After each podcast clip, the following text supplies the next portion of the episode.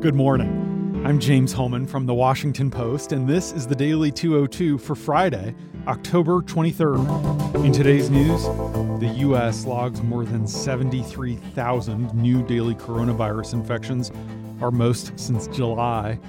President Trump issues a sweeping order to remove civil service protections for federal workers. And Russia continues to pose a more potent threat for election interference than Iran. But first, the big idea.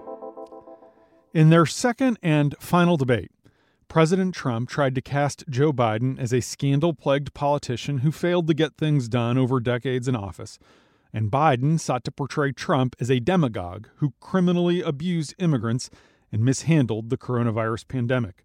With the two candidates electronically muted for portions of the night, the constant interruptions from the first debate were replaced by a clearer contrast between their competing views for the country. When Trump tried to accuse Biden of making money from China, the former vice president pointed out that the president has a bank account in that country and has failed to disclose his income tax returns despite five years of promises to do so. When Trump argued that stock markets would crash if Biden were elected, Biden responded with his signature line contrasting the gains of Wall Street versus the cratering economy of Main Street. And when Trump sought to paint Biden as a puppet of socialist forces, his opponent pushed back with a forcefulness that has been absent for much of his campaign. Biden said Trump is very confused and must think he's running against Bernie Sanders. One of the most heated moments of the night focused on Trump's policy of separating migrant children from their families at the border advocates have been unable to locate the parents of 545 children who were separated. Trump responded when asked about this by asserting that the separated children are, quote, so well taken care of. Then he pressed moderator Kristen Welker of NBC to ask Biden who built the cages. He implied it was Obama. Biden, appearing the angriest he had been the entire debate, shook his head and said the family separations made the United States the laughingstock of the world. When the night was done, Tolu Olorunnipa, Amy Wang, and Josh Dawsey say there was little sense that the incumbent, who's trailing significantly in the polls while overseeing a deadly pandemic and a crushed economy, did much to change his fortunes for the better. While the night featured a number of sharp attack lines, it was definitely less combative and acrimonious than what we saw in Cleveland. From the earliest moments, the contrast was clear. Biden walked in wearing a mask, while Trump walked in without one. Trump has recently mocked Biden for wearing a mask and equivocated on their usefulness even after he got COVID. For his part, Biden ran afoul of the facts at times as he made his case against Trump. At one point, Biden claimed that no one lost their health insurance during the Obama administration, which is not true.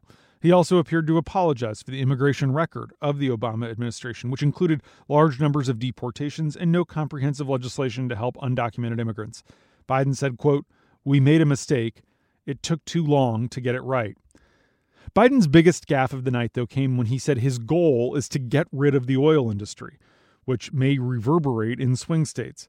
The Democrat spoke to reporters traveling with him to Nashville after the debate.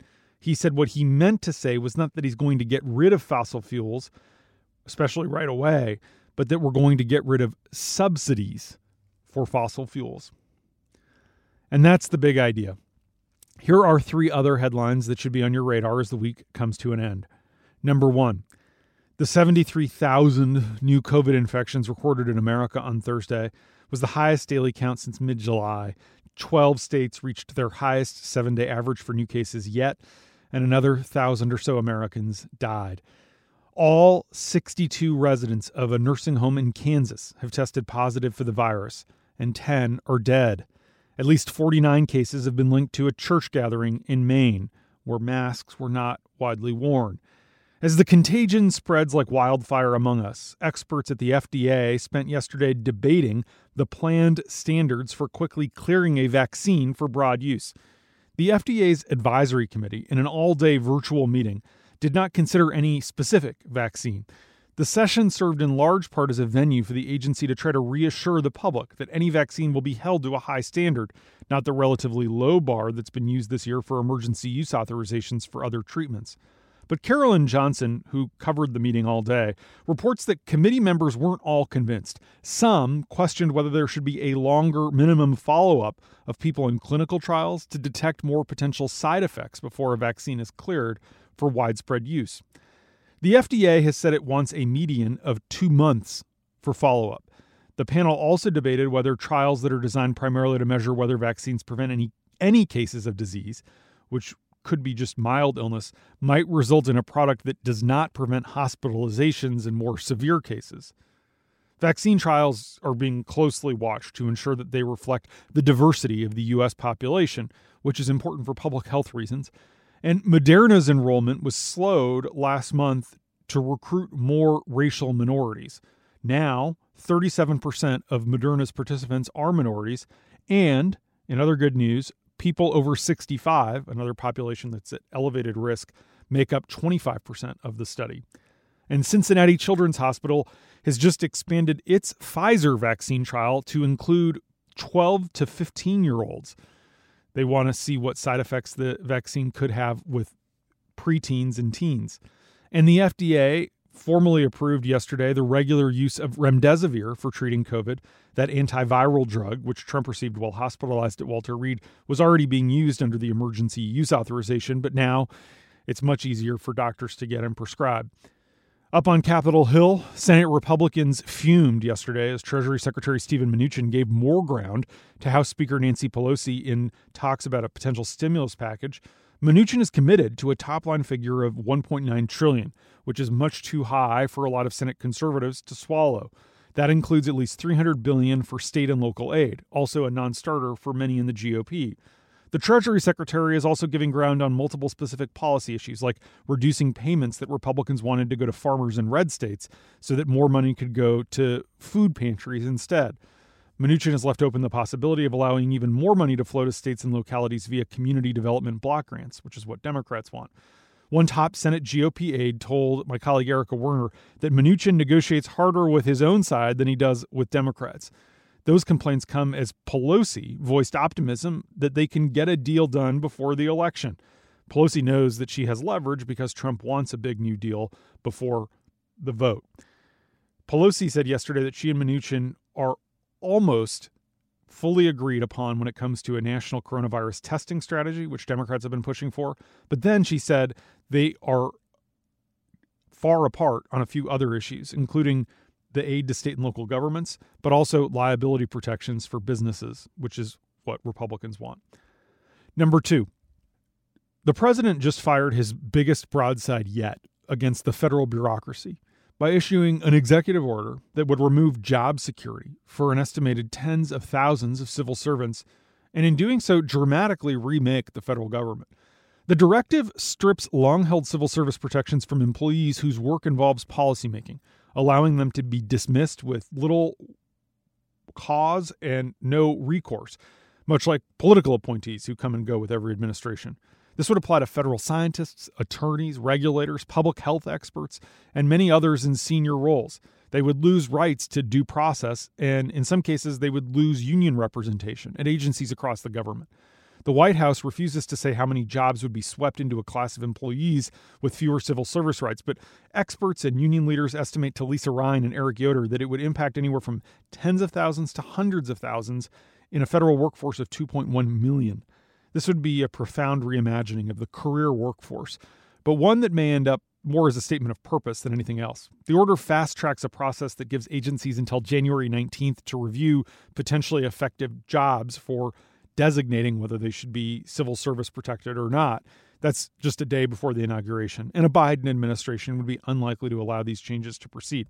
Still, this is a stunning effort to reshape large parts of the nonpartisan government, which is supposed to serve as a cadre of subject matter experts to help any administration, Republican or Democrat.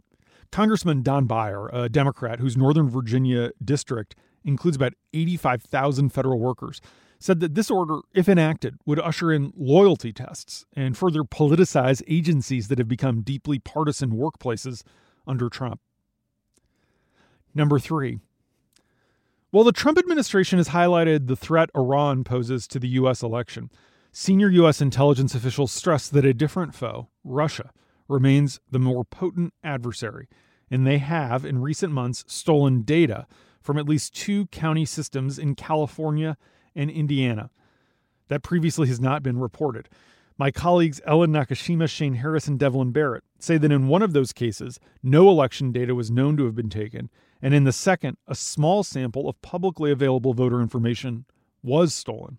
The good news, based on what we know, is that this level of activity so far pales in comparison to what the Russians did to us in 2016. Though Iran's actions so far have been fairly amateurish in their own way, they nonetheless have riled Democratic voters who received ominous emails earlier this week. But one U.S. official said that in the grand scheme of things, what Iran has done was pretty minor. He said they had to nip it in the bud to prevent it from getting out of hand and emboldening others to do more. But the emphasis on Iran is consistent with the Trump administration's larger animosity toward Tehran, whose economy it has squeezed through crippling sanctions aimed at limiting the regime's nuclear program and curbing its aggressiveness in the region. On Thursday, the administration imposed new sanctions on the Bayan Rasaneh Gostar Institute, which is linked to the Islamic Revolutionary Guard Corps, for interfering in our 2020 election. Intelligence officials believe that the institute was behind those faked emails to Democratic voters. The Treasury Department also levied new sanctions for election interference on four other entities, including the IRGC. Meanwhile, back here at home, early voting counts show a record level of civic participation before Election Day. At least 47.1 million people have now voted nationwide. At this point in 2016, 23 million votes had been cast early. Registered Democrats are outvoting Republicans by a large margin in states that provide partisan breakdowns of early balloting. Republicans, however, are much more likely to tell pollsters that they intend to vote in person, and the GOP is counting on an overwhelming share of the election day vote going to Trump. At least 23 million people have voted so far in states that are considered battlegrounds in the presidential election. The critical question for Democrats is whether these early ballots are additional voters or just people who would have voted for Democrats on election day anyway.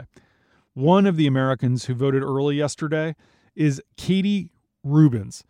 She voted from the International Space Station, 250 miles away from the Earth. If she can vote, you can too.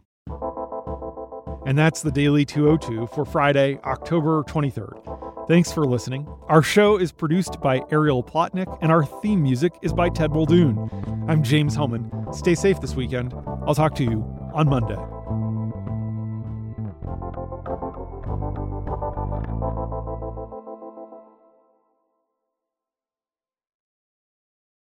The Daily 202 is brought to you by Cleveland Clinic and the new podcast Caring for Tomorrow. I'm Joan London, the host of the series. Please join us as we explore the challenges and solutions that are defining the future of healthcare. Look for us wherever you get your podcasts.